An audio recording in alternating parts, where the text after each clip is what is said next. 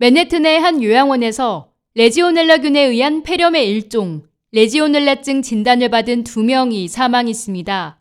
보건당국에 따르면 올 6월부터 9월 초 사이 맨해튼 모닝사이드 하이츠의 암스테르담 요양원에서 총 8건의 레지오넬라증 가능성이 있는 사례가 조사됐습니다.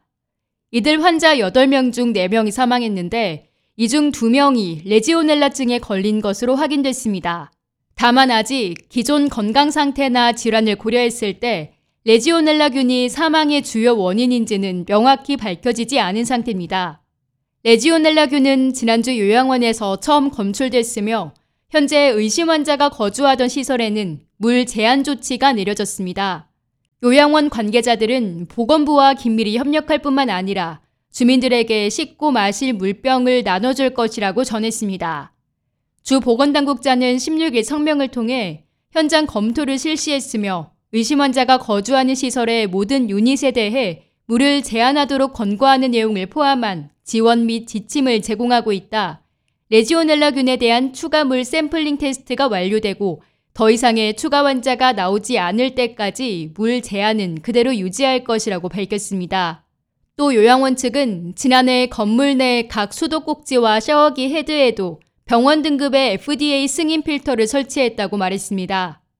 요양원은 또 더 이상의 환자가 발생하지 않도록 오는 11월까지 사전 임상감시를 실시하라는 권고가 내려졌습니다.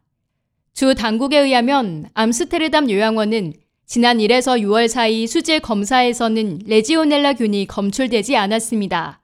제양군인병이라고도 불리는 이 병은 레지오넬라균 속에 속하는 세균종들이 일으키는 세균성 질환으로 폐렴의 일종으로 전염성이 없어 사람을 통해 감염되지는 않습니다.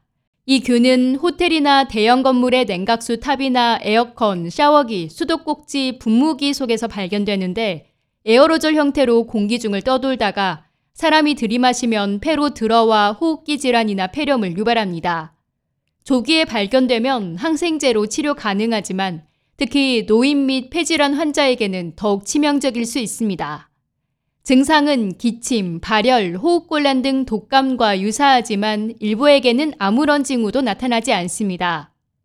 뉴욕 보건부에 따르면 전국적으로 매년 약 25,000명의 사람들이 레지오넬라균에 감염됩니다. 또 뉴욕에서는 매년 평균 200에서 800명의 레지오넬라증 환자가 보고되고 있습니다.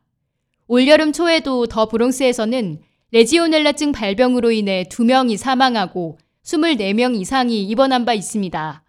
지난 2015년 뉴욕주 정부는 잠재적 노출을 줄이고 질병으로부터 대중을 보호하기 위한 조치로 냉각탑을 등록하고 분기별로 점검하도록 하는 법안을 승인했습니다. K-래디오 김유리입니다.